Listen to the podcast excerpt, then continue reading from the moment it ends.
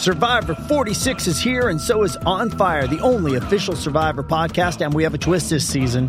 The winner of Survivor 45, Dee Valladares, will be joining us every week. We're going behind the scenes of the biggest moments, the how and the why things happen, and the strategy and analysis you can only get from someone like me, a Survivor winner. Listen to On Fire, the official Survivor podcast, wherever you get your podcast. With threats to our nation waiting around every corner, adaptability is more important than ever. When conditions change without notice, quick strategic thinking is crucial. And with obstacles consistently impending, determination is essential in overcoming them. It's this willingness, decisiveness, and resilience that sets Marines apart. With our fighting spirit, we don't just fight battles, we win them. Marines are the constant our nation counts on to fight the unknown. And through adaptable problem solving, we do just that. Learn more at marines.com. Getting engaged is a moment worth cherishing. A one of a kind ring that you design at Blue Nile can help your love sparkle. Just choose your diamond and setting. When you've found the one, you'll get it delivered right to your door. Finding the right engagement ring can be nerve wracking. At Blue Nile, you'll have the expert guidance needed and a diamond guarantee that ensures you're getting the highest quality at the best price. Cherish all of life's moments and save up to 30% at BlueNile.com. That's BlueNile.com. Thanks for choosing this free Anfield Index podcast. If you'd prefer to listen to this or any of our other shows without adverts, then now's the time to check out Anfield Index Pro. With AI Pro, you can supercharge your entire listening experience. You'll not only get all of our podcasts without the ads, but you'll have them far faster with our quick publish feature available exclusively for subscribers. AI Pro also puts you in the heart of our sound studio with an option to listen to many of our shows live and interact with the podcasters in real time as the shows are recording. Upgrading couldn't be easier. AI Pro is available on all popular podcast platforms, and we have our own apps for Apple and Android. Just head on over to AnfieldIndexPro.com and get started today. Hello and welcome to AEye Scouted on Anfield Index Pro. I'm Dave Hendrick, joined as always by Mr. Karl Matchett. How are you, sir? Well, I've woken up after last night's game. Did you want to wake up after last night's game? Is the question. I mean, there there were times that I didn't want to wake up during last night's game, but unfortunately that had to be done. So afterwards, well, afterwards is our opportunity, isn't it? So here we are. It is indeed our opportunity. Uh, let me just ask your thoughts on Jurgen Klopp saying that he saw a super attitude last night um, in a game in which Liverpool were comprehensively outplayed and Chelsea missed the only actual chances created in the game. Now, if you go back and listen to his words, he never actually mentions Liverpool, so I suspect he was actually watching Osasuna on a screen on the sideline. Oh, that could be it. That could be it. Maybe he wasn't watching the game because if he was, and his view that any of what he saw was good, I do have big concerns. I have concerns over the team selection, uh, in which he dropped Trent, dropped Mo, dropped Gakpo, dropped Robertson, left Harvey Elliott out of the squad entirely. Virgil had the sniffles and he brought Curtis Jones in from the cold. Barely kicked a ball all season, uh, and as would be the way with this Liverpool team, Curtis Jones turned in a six out of ten, and was Liverpool's best midfielder on the night. Yeah, um, I, I, actually, I think we should talk about Curtis last night before we go into Curtis as part of the whole podcast. Um, Absolutely, I thought Curtis Jones played quite similarly to how I thought Harvey Elliott played the other day, as well as could be expected in that role with the people around him and with the team as it is.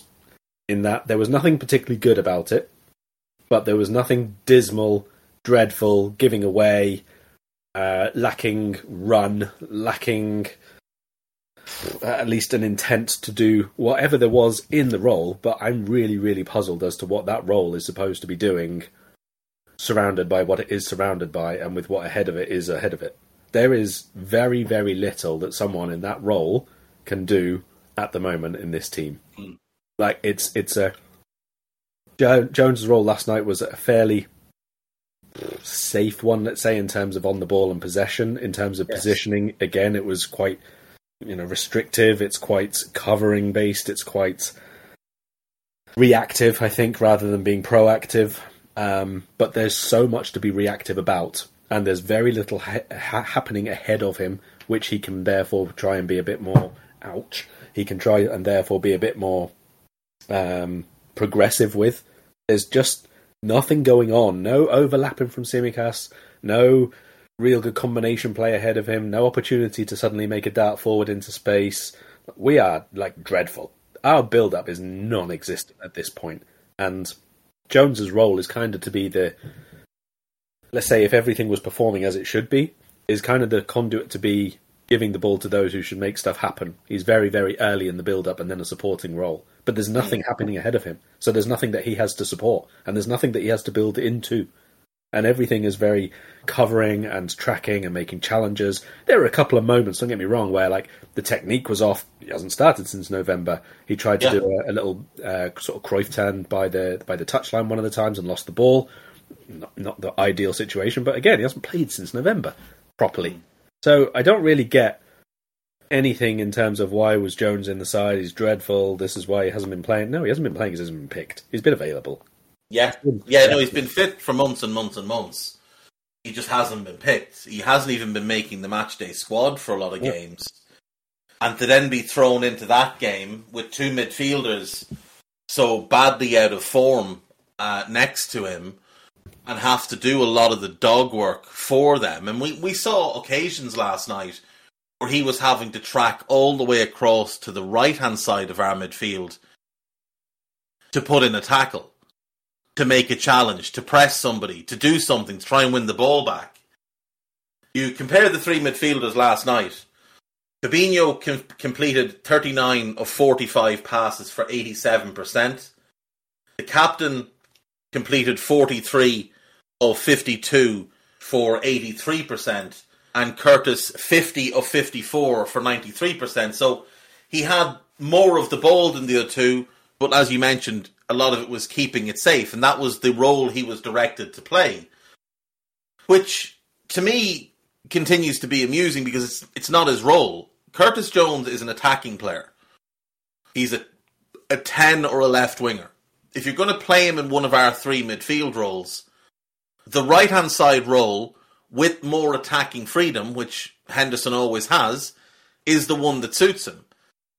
We know he's got a good capacity to press, but we're using him to press in the middle third and in our defensive third, where he should be pressing in the final third.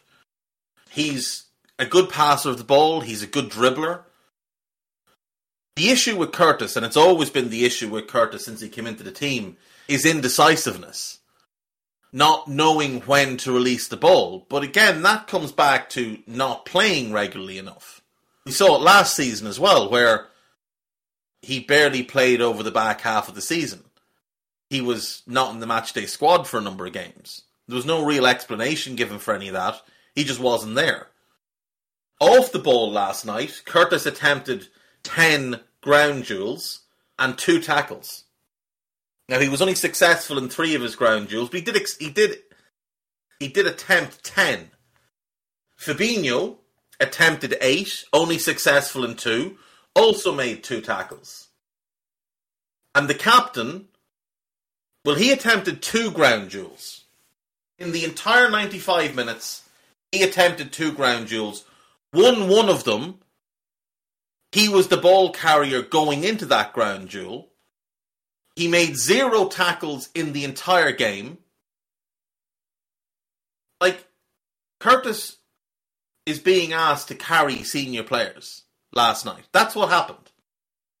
And he's the one getting criticised when he's not kicked the ball very much over the last five, six months.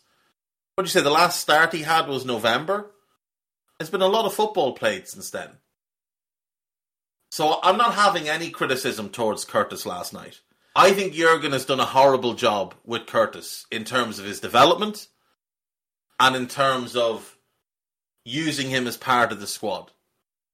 And I said it in the summer, and I'm going to double down again. Curtis Jones needs to go and play. He needs to go on loan. I don't care where it's to. I don't care if it's in the Premier League team, a Bundesliga team. I don't care if he goes to Portugal. I don't care if he goes to the Championship. He needs to go somewhere and play. And actually, the Championship might be the move. Because if he's not going to be part of the long term plan, and we'll talk about that in a, in a few minutes, then going to the Championship and standing out, which I think he would, I think he would immediately be one of the better players in the Championship, could lead to us getting a significant fee for him. You look at what happened with Morgan Gibbs White. He went on loan to Sheffield United. He had an excellent season. Are you that person who has everything? The coolest merch and those must have fan threads? Well, over at our Anfield Index shop, we've gone that extra mile when it comes to pimping up your Liverpool collection. From our popular range of bespoke design t shirts, sweaters, hoodies, and hats, to our signature edition mugs, prints, and coasters, all provided with fast worldwide shipping. We have something for every red. We also stock official LFC merchandise and are licensed with the Premier League and UEFA to sell official iron on shirt badges and sleeve patches. As a listener to this podcast, you can get 10% off everything with coupon code AIPRO10. Just head over to AnfieldIndex.shop or find us on Etsy by searching for Anfield Index. And Sheffield United got 25 million, rising to 40 million this past summer for Forest from Forest. Now I think Gibbs White is a more talented player than Curtis, and he's more dynamic.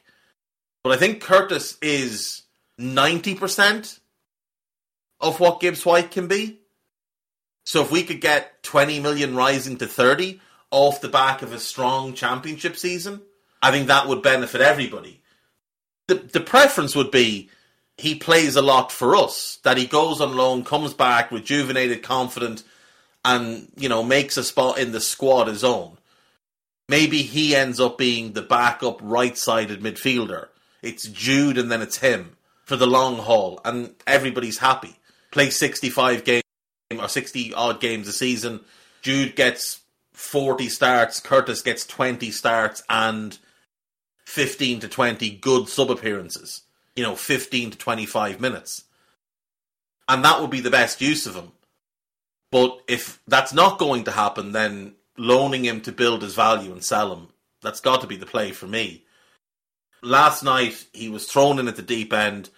And if we look at their three midfielders versus our three midfielders, Kante had the time of his life, just running past Fabinho and Henderson like they weren't even there. At one point, he ran past Fab and was five yards clear of him before Fab managed to turn around. Kovacic had the freedom of the park down the left because Henderson didn't track him once. But Enzo had a quiet game because Curtis pressed him, pressured him, harried him, didn't let him have time to settle on the ball, and didn't let him look up and get expansive with his passing. Enzo had to keep things short and simple because he didn't have the time on the ball that he normally likes, and that was because Curtis was doing his job. So I'm not having any criticism of Curtis Jones from last night. Curtis played 79 minutes last night. The last time he played that much in one single game was when we lost to Nottingham Forest in October. You know, like how is that how is that good management? This lad has been fit for months. He's capable. And he hasn't gotten a look in. And Harvey Elliott, God bless him, he gives everything. He's two years younger. I don't think he's as good as Curtis. He might be more talented, but I don't think he's as good, and he's certainly not as good as a midfielder. And yet Harvey's played 40 odd times this season. Last night was the first time he didn't play in any game all season. And Curtis is getting seven minutes here, five minutes there, you know three minutes there. Though. He's not even though, because since that since that match against um, Forest, in October. He played half an hour in the next game, and then since then, he played more than double the minutes last night that he has done in the league since those two games. Yeah, uh, it, it's he's not even getting the five minutes here or there. He's made three sub appearances in the league since October. seven, eight, and five minutes. That's it. Yeah, yeah. I mean, that's that's months and months. He's played 400 minutes of football this season for the first team. Seven minutes not in the squad. Seven minutes on the bench. Eight minutes on the bench. Not in the squad. Not in the squad. On the bench. Not in the squad. Five minutes. Not in the squad. Not in the squad. Not in the squad. Seventy-nine minutes. That's been Curtis's run since the 16 minutes he was given against Spurs, following the 30 against Leeds and the 90 against Forest. Before that 90 against Forest, he played 14 minutes, sorry, 33 minutes against West Ham. He played a minute in the Community Shield. That seems to be where he aggravated the injury. He got two sub appearances in the FA Cup 24 minutes against Wolves, 11 minutes against Brighton. Uh, I don't. Oh, he did. He played. He played 27 minutes against Ajax and 73 minutes against Napoli. That was his last in- start. That was his last start. So he has played. He has made. Is that three? Three starts this season. Napoli, Forest, and last night. Three starts were 10 games from the end of the season. I'm sorry. I don't want to hear about injuries when you've got a midfielder there who you could use, who couldn't possibly be any worse than the fella who's been starting week upon week upon week. Two lads who've been starting week upon week upon week. Couldn't be worse. Not not actually possible. Because they are the bottom of the barrel. No, I, I, think Jones has been wildly misused um, this season. Possibly beforehand as well. You can make an argument, but definitely this season. It just there's no excuse for have kept on playing the same individuals over and over this season when it's been so so so poor. So we wanted to talk today about the midfield and what needs to be done. Now, truth of it is, you'd probably just get rid of all of them, bar Bajcetic and Harvey, and just push Harvey back into the forward line. But that's obviously not a realistic thing to do. Um, we know that Naby is leaving. We know that Oxlade Chamberlain is leaving, so that creates two holes in midfield. Not that they get played a whole lot anyway. So today we're going to discuss Fabinho, Thiago, Milner, Henderson, Harvey, Arthur, Bajcetic, and Curtis. Let's just start with Arthur. We're not keeping him. Is that fair to say? Agreed. Done. Right. So that's him gone as well. Good waste of money. Yeah, that was that was three million quid well spent. Um, again, he couldn't have come on last night. Couldn't have given him the eleven or twelve minutes off the bench. James Milner was going to do more, was he? Could have Like- him instead of Henderson. Do you know what I mean? Like, here's the thing, Karl. People keep saying, "Oh, he's not very good." Right. In all likelihood, the probability is Arthur is not good enough to play for Liverpool. Mhm. That's the probability. But there's like a microscopic chance that he is. There's a tiny fraction of a chance that he could come into the team and be good for us across the rest of the season. James Milner and Jordan Henderson definitely aren't the answer. Definitely won't be good for us across the end of the season. Because they haven't been good in years. So why are you continuing to play these two? Like, has he made some weird agreement with Milner that he's going to get him to the all-time Premier League appearance record? Because let me just say now, that record will come with a big asterisk next to it if he takes it. Because all the lads that are on the top of that list now, they were all regular starters right up until their final days in the league. He's been a squad player for 11 years, bar two seasons, the first two he joined us. Other than that, he's been a squad player. And most of his appearances over the last four years and when he was at City for the last two years there were as a sub. So big old asterisk next to that if he passes the likes of Gareth Barry and Gary Speed or Ryan Giggs or whoever's up there. Um, I, I just don't understand why he's bringing on Milner when you could bring on Arthur, you could bring on Fabio Carvalho. Jurgen is the one that told us Fabio Carvalho was a midfielder. He said that, not us. He could have played him as a as an eight. He could have gone four two three one and put him in attack. Could have tried to win the game. But no. Brought on James Milner to run around and do absolutely nothing for however long he was on the pitch. Anyway, Arthur, t- thanks for your service. We'll see you in a Legends game in 10 years.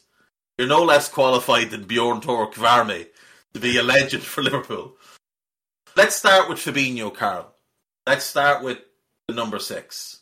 He has been undeniably a massive contributor to what we've achieved over the last four years, five years. Hello, I'm here to annoy you. I'm here to annoy you into listening to more of me and more of others on EPL Index. We don't just have the Anfield Index stuff, we've got EPL Index as well, which covers the entirety of the Premier League. And we have three podcasts and a whole bunch of really good writing on EPLindex.com. The podcasts are my own two footed podcast, which is every day at 4 p.m., Monday through Friday covering the whole league. We have a tad predictable hosted by Tadiwa. You know Tadiwa, he does Anfield Index. He presents a tad predictable before every Premier League match week. And then Kevin DeVries and his crew on the EPL roundtable, they're every week after the Premier League match week. So make sure you listen to everything we're doing on EPL Index and follow us there on Twitter at EPL Index. Thank you. Bye bye. He was brought from Monaco. Immediately, we knew we had something here. Took him a bit of time to get his place in the team because they were trying to convert him from playing in a two to a three, and it just all seemed like they took far too long. But once he got into the team, results improved, performances improved. Clear he was a huge difference maker for us. He was excellent the first year, the second year. He moved to centre back in the third year and was the best centre back in the league for half the season. Kept us top of the league. Got injured, came back, playing as a six, was excellent again. Last season, he was largely excellent up until, I would say, March. And then his legs went. And they didn't just start to go, they just disappeared on him and he was struggling to the end of the season. This season, his legs have not come back. He's had a handful of very good performances. He's had a number of mixed performances, but he's had a lot of really poor performances. He looks slow, he looks lethargic, he doesn't have the same snap and tackles as he used to. Do you give him the benefit of the doubt and run it back for a year, bring in another six and rotate and have Fabinho play less, carry less of a defensive load? Or do you think this is the time to cash in and move him on? Move on. Absolutely got to be the time. if there's a buyer out there, just mm. have to take it. Um, to be perfectly honest, the, the, the handful of games that you mentioned where he has been really good have all had a very, very familiar look about them, and that's when Liverpool have been defending very, very deep. Yeah, that's when, that's when he's now able to excel. When he doesn't have the big space in behind him where he has to turn and people have just run past him, where he hasn't got to play catch up, where he hasn't got to be you know, 30 yards trying to get back and make a last challenge. It's when he's protecting the defence, when he's sat in front of them, when the team is deep and compact and able to stay relatively closing out spaces. There, he excels. Absolutely. Big in the air still, can still make blocks, makes a few tackles when he's not got to do the, the, the big stretching from behind sort of thing. Does a few fouls when he needs to, does a few fouls when he doesn't need to. Those things are absolutely fine. And if Liverpool decide that they now need to be a counter attacking side from 50, 60 yards out, well, fine, you got Fabinho already then. Mm. I assume that's not the plan. I assume yeah, I assume so we have we cannot even begin to fathom being that, let alone the fact that we're not good enough defensively to do that, not on a consistent basis. let alone the fact that it removes half of the point of having Alisson there, let alone anything else at all that you want to talk about. Like the addition of Gakpo is not really as a counter-attacking player. The addition of mm. well, whoever else, it doesn't matter. Fabinho is that player, not for one now who's going to be defending 60 yards upfield and 30 yards inside the opposition half. So, still got quite a long time left on his contract, three more years come this summer. But yes, it has to be this summer he's replaced, sold, allowed to depart. He has been. Yeah, I mean, there was a case to sell him last summer, I think, because the signs were there that, that, that he was starting to go a little bit. Um, See, I, right, I, I, mean, I, don't think I would have sold him last summer, but that would still be contingent on bringing in somebody else anyway, so that he would therefore not have to play every single game. Now he has to play every single game and isn't doing it very well, but still isn't the worst one that we've got. This no, all far, far from it. We haven't added enough along the way. Um, he he is he is the biggest. He's the one that suffered the most from Gini leaving, because well, Thiago is willing to do the defensive work. He doesn't have the same ability to cover ground that Gini had. He doesn't have that athleticism. Gini was the safety blanket for our team. He would sit in next to Fab. He would limit the running Fab had to do. And with Thiago there, that increases the running Fab has to do. And the bigger factor then is what's happening on the other side. There's absolutely no defensive work being done on the other side of the midfield. Henderson won't do it. Elliott doesn't know how to do it. So Fabinho is having to do far too much to cover for far too many people. And that's what caused him to break down last season. Because this is not a this season issue. Last season there was no defensive work being done down that right side either. And Fabinho was the one that paid the price. It's notable that all of his best games this season have come when Jordan Henderson hasn't been in the team. And all of our best defensive performances this season have come when Jordan Henderson is not in the team. Because we can be more compact and more disciplined and we don't have idiots pressing the opposition goalkeeper with three minutes left in the game, leaving big spaces in behind for others to try and cover. I would agree with you. I would sell him, given the option. I would sell him. I think there will be buyers. I think there's definitely going to be clubs in Spain, in Italy, that would have a strong interest in him. It wouldn't surprise me if there was a couple of offers from France. The question will be what will those offers be? And at what point is it not worth selling him? So if we got 25 million, I think we'd both jump at it. Yeah, definitely. Would you take 15? If it was 15, you have to be able to replace him, remember. Yeah. That's that's the thing. The money you get has to buy his replacement or, or most of the way there.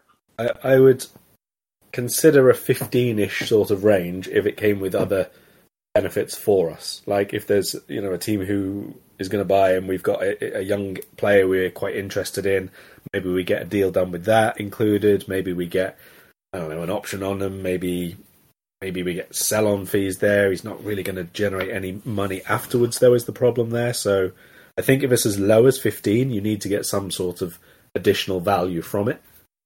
But I don't honestly know which teams are going to have 15 plus to sign him.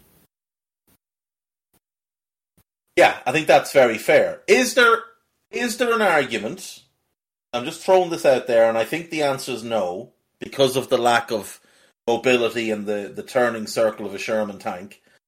Is there an argument to make him the fourth centre back for next season? To just move him back into the defensive line and playing with one of Virgil or Ibou all the time, or whoever else comes in, someone with pace, and we've seen that he can play really, really well at centre back. Like he was mm-hmm. legitimately outstanding there in 2021.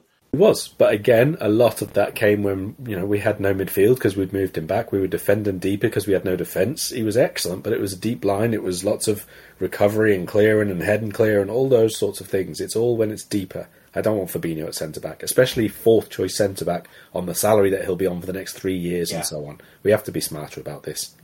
Agreed. Agreed. Right. So he's moving on. We'll just go by squad number and we'll just go down. So three through through to forty three. Next up then is Thiago Alcantara. He's had two seasons at the club. He sorry, three. This is his third season at the club. He came in in 2021, struggled initially because everybody got injured and he was forced to play as a number six with no help from the right-sided midfielder. Uh, he suffered the bad injury when Richarlison kicked him up in the air. Uh, but at the end of the season, he really found his groove in a midfield three with Fabinho and Gini Wijnaldum, and the three of them together were excellent. And then last season, he was he was fantastic. And if he had played a little bit more, we likely would have won the league. If he'd been fit for the Champions League final, I know he played, but he clearly wasn't fit. I think we win that game. This season, he started off in good shape in terms of his, his fitness and his durability.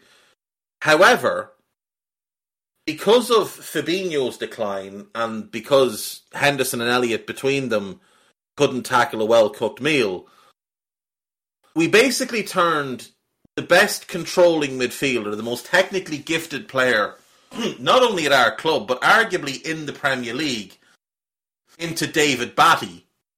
He eventually broke down and got injured. Now, he's been out since February. The hope is that he's going to be back for Arsenal. He's got one year left on his deal. My preference would be to extend his contract, but manage him really carefully.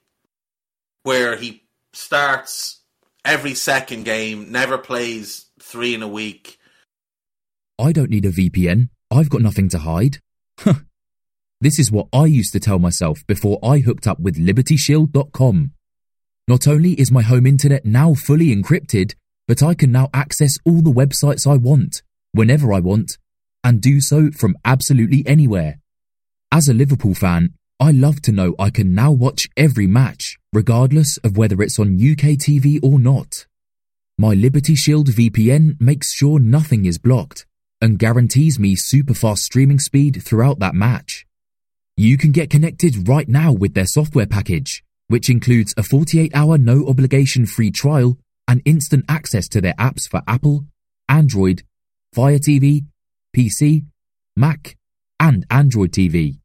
Or go a step further like I have and get one of their pre-configured VPN routers. These small but powerful devices allow you to easily connect every device in your home to VPN, making it the perfect solution for smart TVs, Mag boxes, and games consoles. Visit libertyshield.com today and use coupon code AIVPN25 to get 25% off at checkout. You just you pick him in the big games, you rest him against the dross, and you make allowances for the fact that he does have injuries. But I I would want to keep him because I just think he's such a special player, and I think he does make us an awful lot better when he's on the pitch. I would want to keep him, but what would you do? For me, this depends on how we are going to rebuild our midfield and what shape we're going to be doing it, and you know what the overall structure of the midfield is. I don't think there's Thiago's so good that he can play in whatever role, but I think if you've got a player like that, you've got to make the most of him, especially if you've only got him for another year, or you know, even if he extends his contract, maybe only a couple of years at the best level he can give you still. Um, so if let's say we're we're planning to stick more or less to this on the ball, kind of a two, left side tucks in, right side is a bit more offensive minded, that kind of mix of what we've seen this season, then yes, I would keep him and you play him as that uh, left sided one and you know, try and get the most out of him that you basically can. But you have to have a really, really dynamic ball winning holding midfielder as the Fabinho, the new Fabinho. You have to. There's no point in having Thiago being the one who has to carry that weight of responsibility. If the other person is, you know, a little bit lacking in, in agility or athleticism or anything like that, I, I just think it would be a waste. I genuinely think it would be worse for Liverpool as a team trying to get Fabinho, uh, Thiago to do those two jobs at once, probably not doing either of them to the best of his ability in the end, and then you're still imbalanced everywhere else anyway. So if that was going to be the case, then I would sell him just because we're not getting the best out of him. So what's the point? You might as well invest someone who's going to be that runner, uh, the old Gini sort of style of ball winner, going to be a little bit quiet in terms of productivity and all the rest of it, but tactically, Liverpool have such a massive problem in midfield. That's the most important thing to fix rather than an individual player being very good in it, I think. So if we go to a double pivot more fixedly, more regularly, keep him again. You still need that other one beside him. If we want to go back to the older type of 433 where it's protective runners and all the rest of it, then I don't see the, the need. I don't see that we get anything worthwhile out of it. No, if we're going to do that, there's no need. If we're going to do that, you're right. There's no need to keep him. But what I would say is that the ideal is somewhere in between. Like, let's say, for example, we could land Jude, Caicedo, and a six. I think Thiago can play left side and right side. He's shown he can. He can play the right sided role. He was brilliant there at the end of that 2021 season. We know he can play the left sided role. Yeah, that's the thing. You play him in that more attacking role. Maybe he gets, maybe in a 60 game season, he gets 15 or 16 starts on the right, 15 or 16 starts on the left. Maybe he's your number eight, where he's not a starter, but he's playing the big games. Also use Caicedo as the six if he beat get in with him. Even a double pivot, you can use if you want to go to flat four in the field. You can use him in a dime in a box. I would never let go of a player that talented, knowing that if we put the right piece around him, he can still be playing. Think of how United used Paul Scholes in his later years. He wasn't an every game starter. We needed control game. He was the one that came in. We needed someone with experience in the bigger games. He was the one that came in. I would be looking to transition Thiago to that type of Paul Scholes role. He plays with different combinations. He's never, ever, ever asked the primary ball winner. Because that's just an sensible use of such a gift.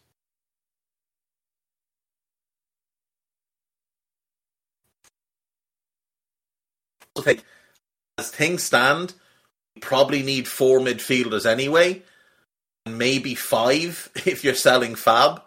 I don't know that we can move Thiago on and replace him because we're not going to get a big fee for him at this point.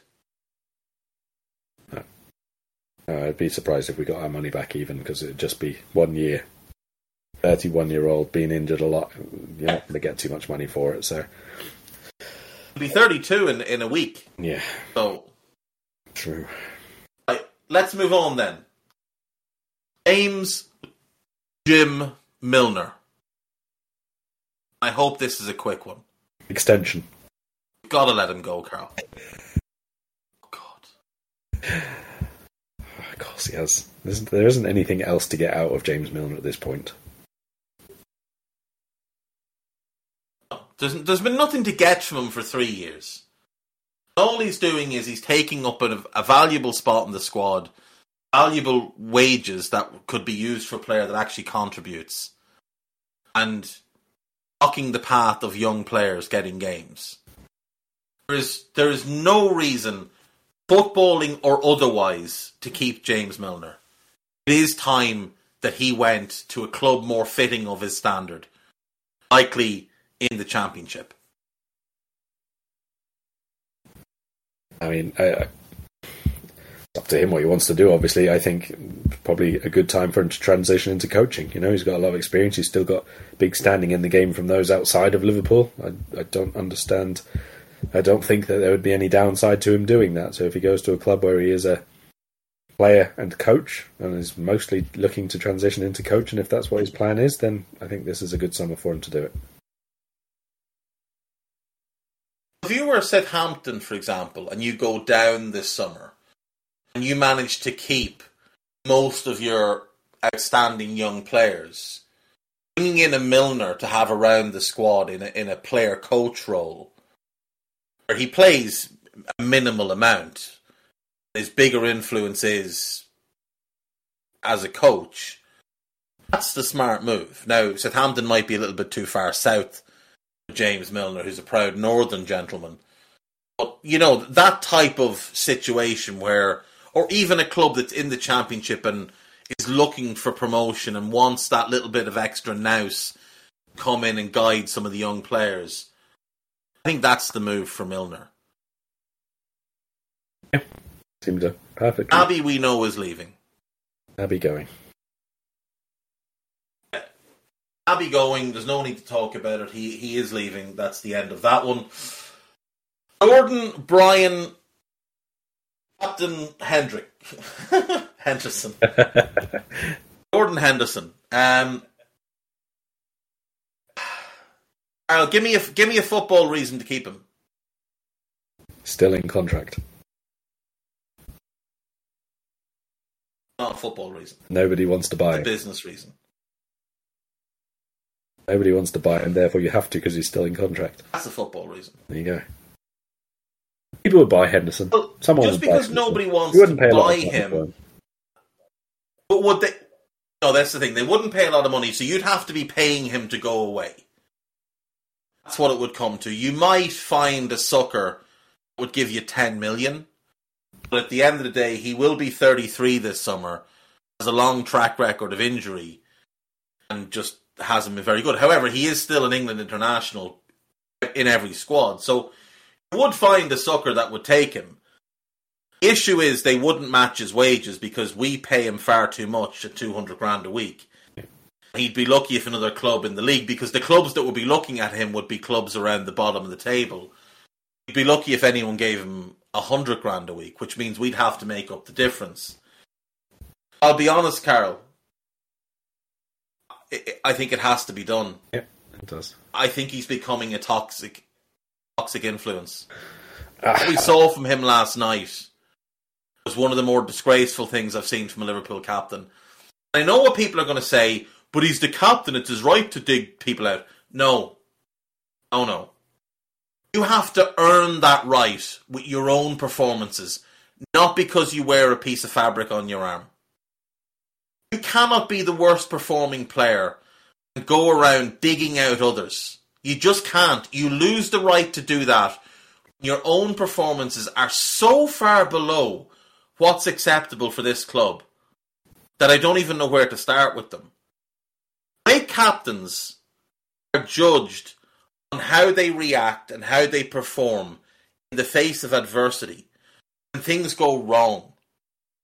Anybody can captain a team and there's world class players being world class every single week. The team is winning and you're just along for the ride. Anybody can captain that team. But great captains, your Keens, your Vieiras, your Sounesses, your Tony Adams, they were forged in the face of adversity. When the shit hit the fan, they were first man up. They were the ones dragging people over the line.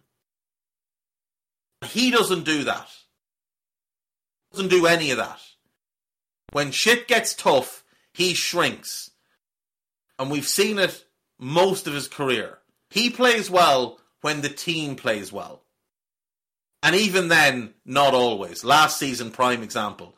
Team was good, he was bad, but the team could carry him.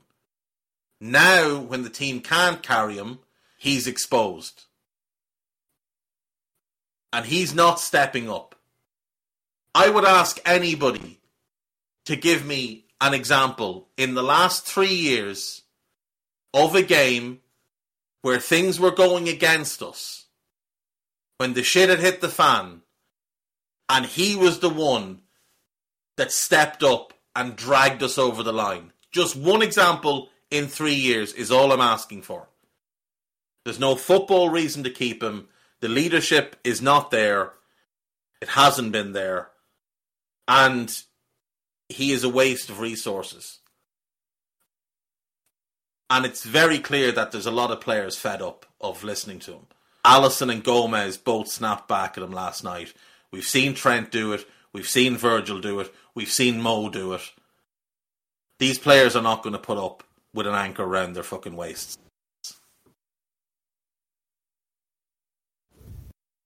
I don't, I don't know about obviously the players' reactions towards him and all the rest of it, but what we have seen is an increase in not just the shouting and gesticulating, but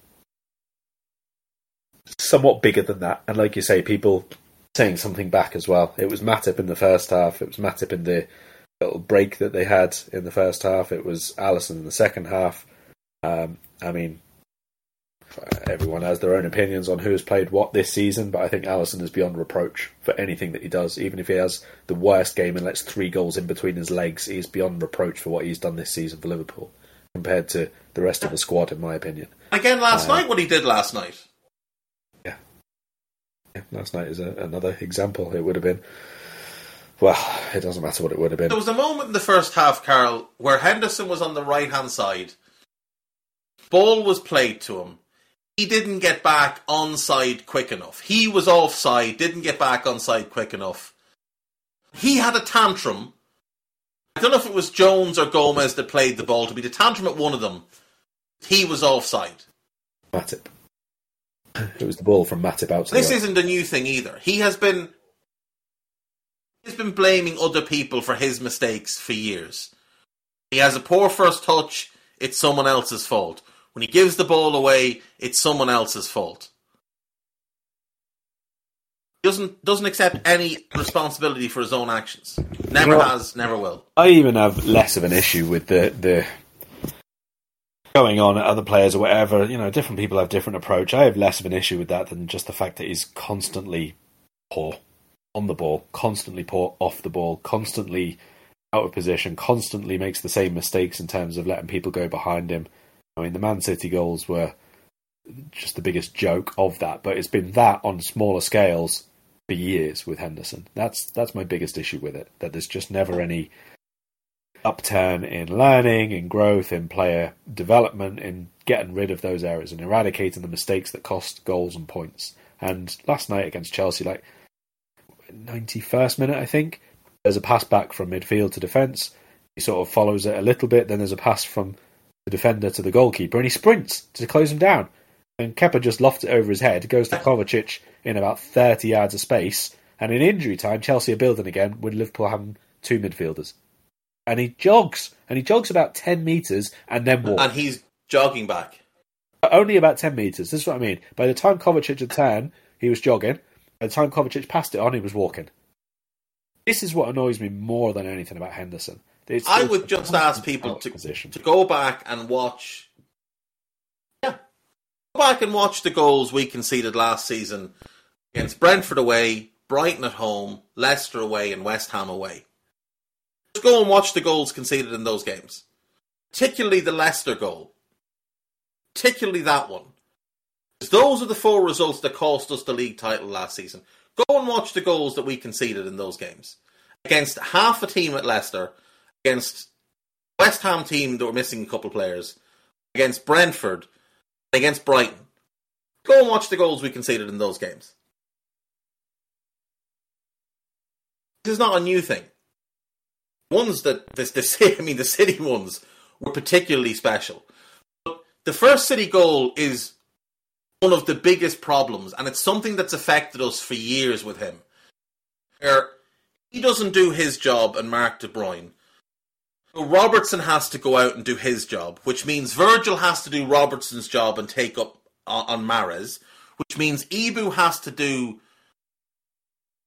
Virgil's job and step into the central channel, which means Trent has to do Ibou's job and step into the right side centre back channel. The knock on effect then is that Harvey Elliott needs to do Trent's job at right back but doesn't do it. That's where the goal comes from. But it all starts with him not doing his job everybody else having to react to that. And then the second goal, I mean, if anyone can explain what he's doing, I'd, I'd love to know. Like, Virgil has a look, sees Henderson has KDB. Sees KDB run. I assume he thinks Henderson's running with him, it's okay. Looks again, and Henderson's standing looking. Virgil has to take off after the player who's now got a 15 yard head start. Basic stuff and he won't do it. And it's not that he can't do it, he won't do it. He's not even trying to do it. He at least made a token gesture. And in the first goal, He runs back, having not done his job in the first place. Grealish gets the ball. He can see the picture. He can see Alvarez unmarked. He breaks stride and eases off his run before starting again, getting back too late. Like, it's simple. It's effort. It's effort is all we're asking for here. He's not doing it. Last night, zero tackles. How are you a Premier League midfielder playing in that game? That game, where most of the game was played in the middle of the park, you make zero tackles. He's averaging less than one tackle a game. That'd be fine if he was offering something going forward, but he doesn't. Sorry, it's it is time, Karl. Because he's not going to accept a squad role. And he earns too much to be a squad player. He's on 200 grand a week. We can't afford to paying him 10 million a year to be James Milner. He's not good enough to be James Milner. He's not versatile enough. He doesn't have the intelligence to come on and see it a game. You just highlighted 91st minute. He's pressing their goalkeeper. He's 30 yards from the keeper and sprinting at him. Never going to get near the ball. Kepa isn't even flustered. Kepa, who gets flustered by everything, isn't flustered by Henderson charging at him. Plays it out simply, and they're away up the other end. Anybody can give me a real reason to keep him. I'd love to hear it, but there isn't one. I think this is a fairly cut and dried one. Maybe the most one of the squad, to be perfectly honest, because he's been such a big presence in the squad for such a long time. It's inevitably, from a club perspective, a departure which would have to be surrounded by lots of circumstance and pomp and presentations and thanks and all of that kind of stuff because he's a long serving captain and has lifted trophies and all the rest of it. But from a team perspective, from a rebuild perspective, it, it, there's not even a question to answer here.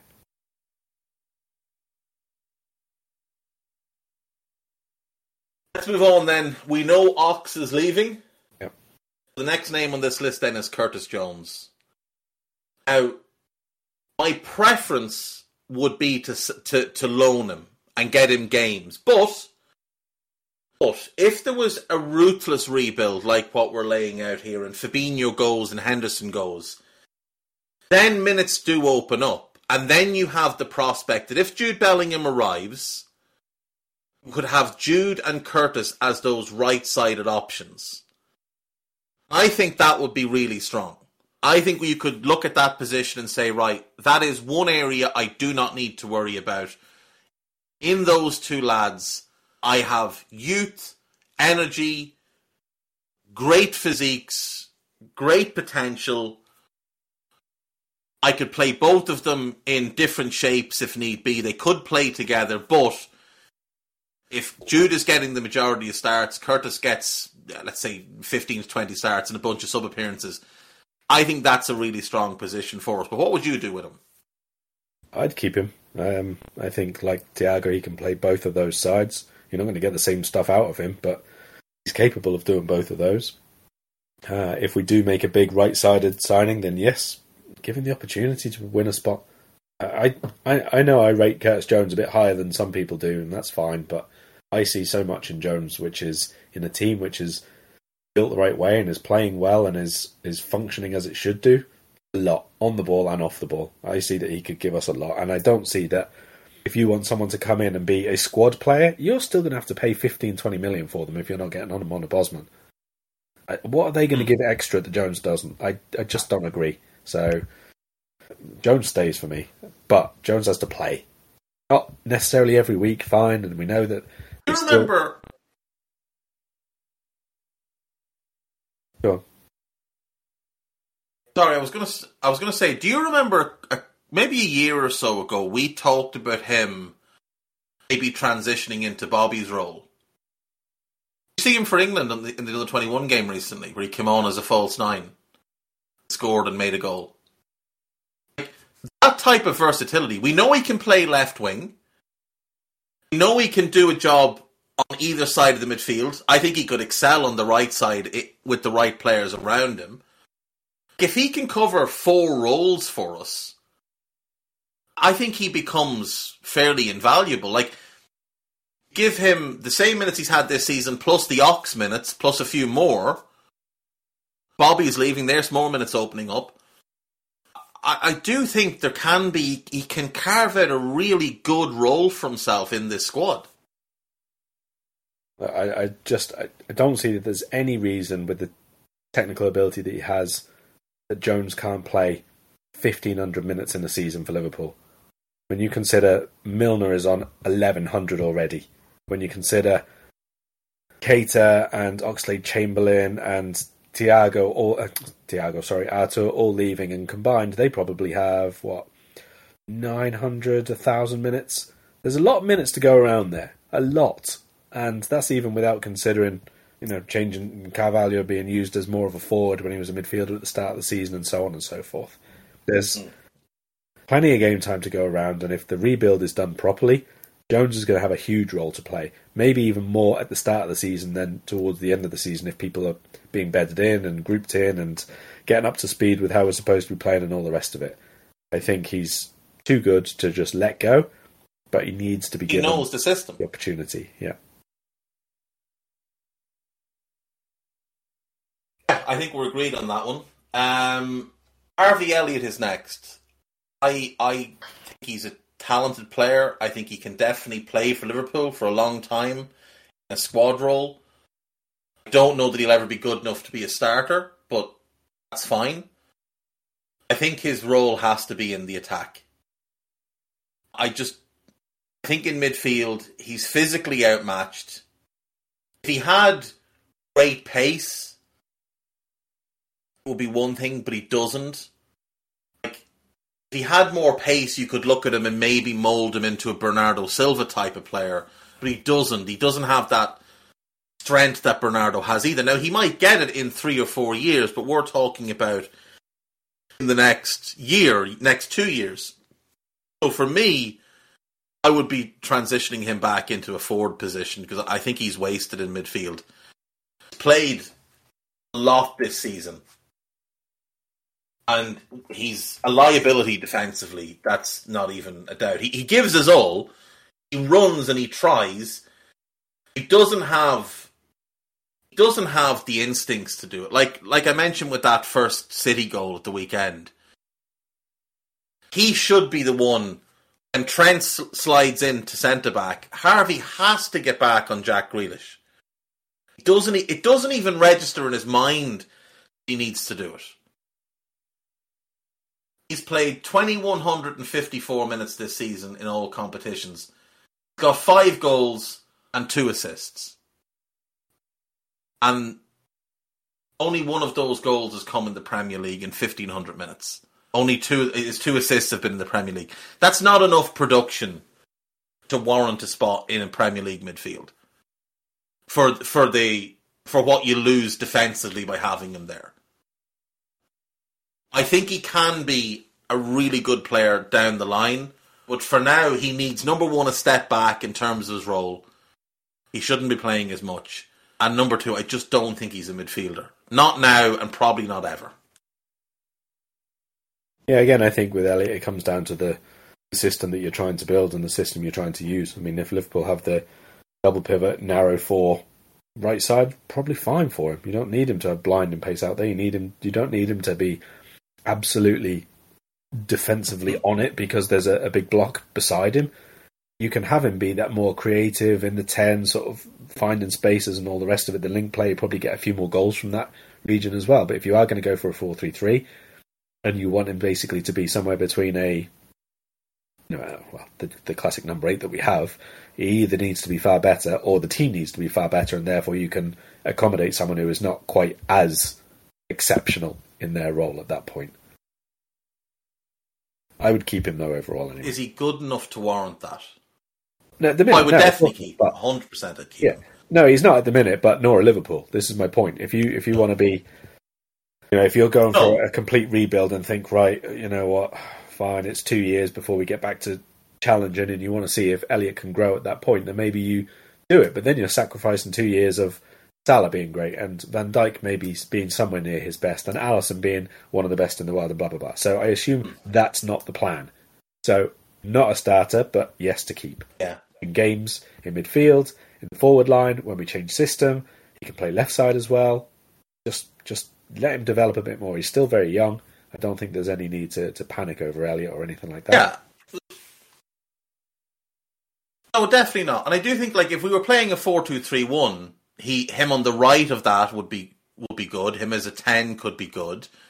Playing a box midfield, him as that right sided attacking midfielder who drops to the right side of midfield when you drop back into your defensive shape.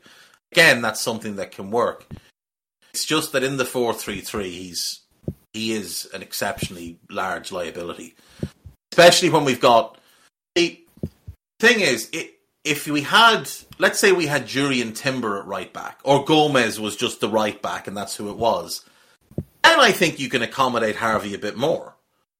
When it's Trent, you need defensive cover in front of him, or you need willingness and ability to get back in cover, which he just doesn't offer.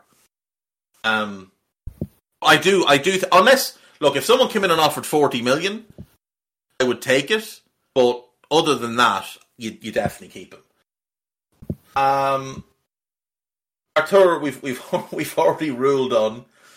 Uh, Stefan Bajcetic, we keep. Now, the question I would have for you, Karl, is what role do you see him developing in? Is he a six?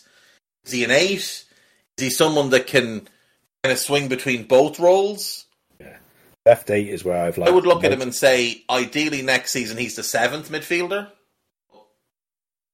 I- I've liked him most as the left-sided eight, where you know he's tucking in and playing the defensive, but with a little bit of you know expansive play in his game, a little bit of ability to break forward because he's young and very energetic and all the rest of it.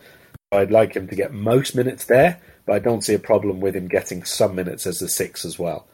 So I, I wouldn't have him as low down as seventh midfield. I would like him to to have the opportunity to be you know a bit more involved than that. But if we say for example, whoever it is who we signed for the right hand side, you said Jude earlier, so let's just go with that for, for continuity's sake. If it's Jude and Curtis on the right hand side, Thiago and somebody left and a new six, and then Bajcetic is able to be the six backup and able to play on the left hand side as well. I, I would be all right with that. on the left as well. Yeah, yeah. I mean that's fair. The other, the other thing, you know, if if Curtis did go on loan, let's say it was Jude and Thiago as the right-sided options, and a new left-sided option with him as the backup there. That's you know that's potentially more games for him.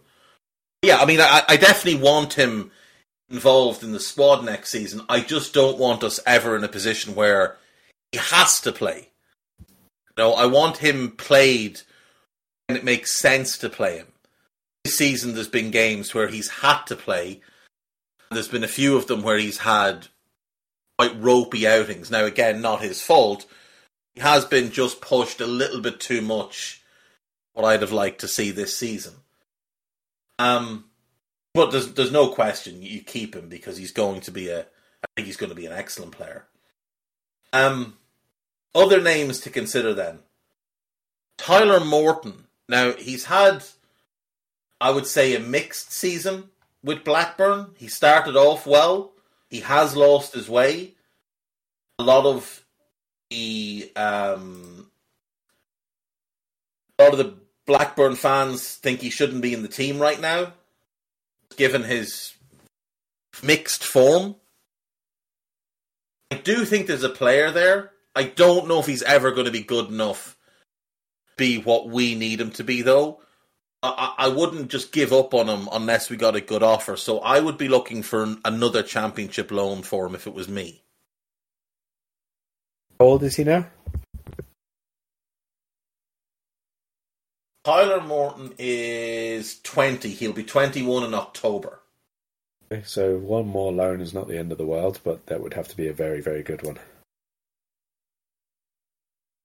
Hmm. Yeah, no, I agree. I do agree. Um, look, I, like I say, if you get a good offer for him, take it. If there's a player in the championship that we had an eye on, let's let's say, for example, we want uh, from Blackburn, we want to buy Ashley Phillips, the young centre back there, who's six four, big, powerful, rangy, 17 years of age with a, a lot of hype around him, England under 19 international. Let's say we wanted to buy him. I'd be more than happy to allow Harv, uh, allow them to have Morton as part of that deal on a permanent if need be, because I do think Phillips has a much higher upside for us in the long run.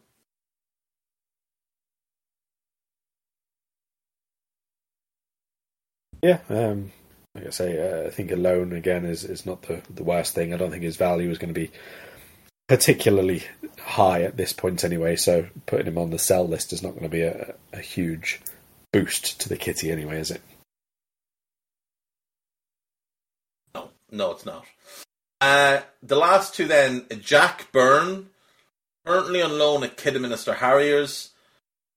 I I don't know that I've ever seen the lad play, other than that EFL Cup game where all the kids played because the senior team had to go to the other side of the world.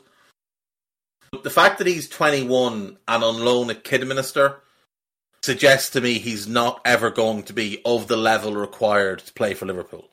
I saw him for the youth team and he's never been at that level. Move him on. And the last one then is Leighton Clarkson, currently on loan at Aberdeen, having good season there, scoring some absolute worldies.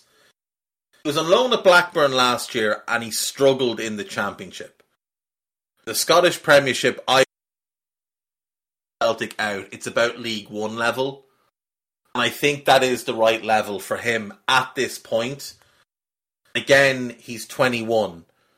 So uh, for me, he's one you're looking to find a club that'll give you a million quid for and, and just move him on. Yeah, get a sell on fee.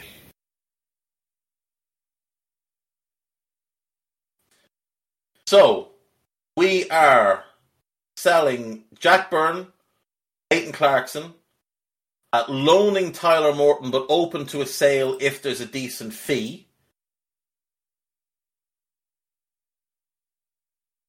We are selling Fabinho, keeping Thiago, driving James Milner to his next stop, letting Naby leave, finding a new home for the captain, letting Ox leave, keeping Curtis, keeping Harvey, and keeping Stefan Bajcetic. Oh, and letting Artur um, go back to Juventus, of course. Um, so what would you say before we wrap up? What would you say that leaves us needing? Would you say three midfielders? Three. If they're the right three, does the job? Yeah, they're basically one for each of the three. The right big one, the defensive big one, and then an additional one who can play left and preferably somewhere else as well. I would want four. I would want three starters and one really good backup, like a young, cheap kind of backup that can be developed. And then you have those four plus Curtis plus Harvey, or, sorry, plus Curtis plus Thiago plus Bajcetic. Um, yes, if, if we can get the right three, I think that's that's fair enough. And if it obviously, look, the the thing is, Jude is going to take up a huge chunk of the budget if we land him. Not guaranteed that we do. My worry, Karl, before we finish, my worry is I don't like the idea of Jude and Mount in a th- in a three. I don't like the idea of using Jude in that left-sided role. I think it's a waste of him. Now, in a in a box midfield, I can see them both working. In a diamond, I can see them both working. But if you switch to those, I, I think we definitely need four. If you play four two three one, then Jude plus a six with Mount as a ten is better. But again, I still don't think it's the best use of Jude for now. In two years, as he develops, absolutely. Mount wouldn't be one of the three I'd look to bring in. As much as I like him, I think he could be a really good player for us. If we're just buying three and we're going to play four three three, and Jude is coming, I wouldn't, I wouldn't go for Mason Mount.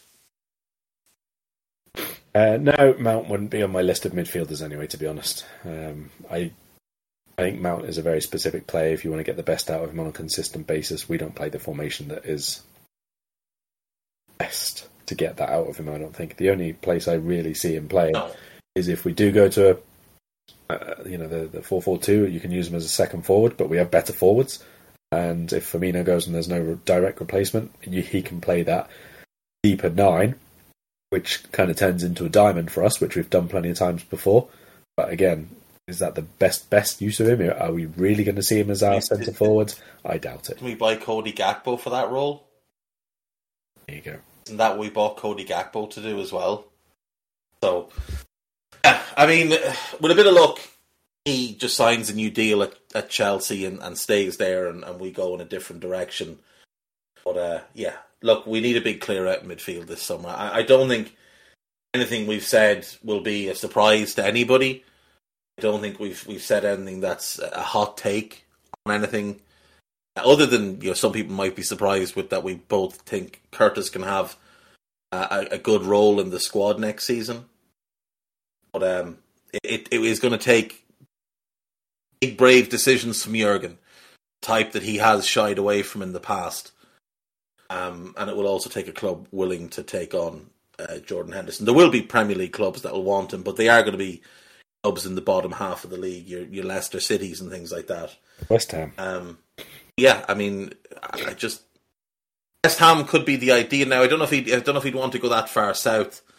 He's a, he's a very northern man. True. He might not want to go that far south, but it, West Ham would be, especially if Moyes is there. If Moyes is there, he, he'll be all over that. Um, yeah, I mean that's that's where we are. Right, uh, Karl, you've got to go to work. Have you got anything you want to plug before you go? I had a lovely go at Liverpool's attack. So after the Chelsea game, it's uh, Klopp was talking about I read that. and uh, other things. So yeah, I went in on the um, the other half of the game that we've got to t- sort out. It is a very good piece. You could find that if you search Karl's Twitter.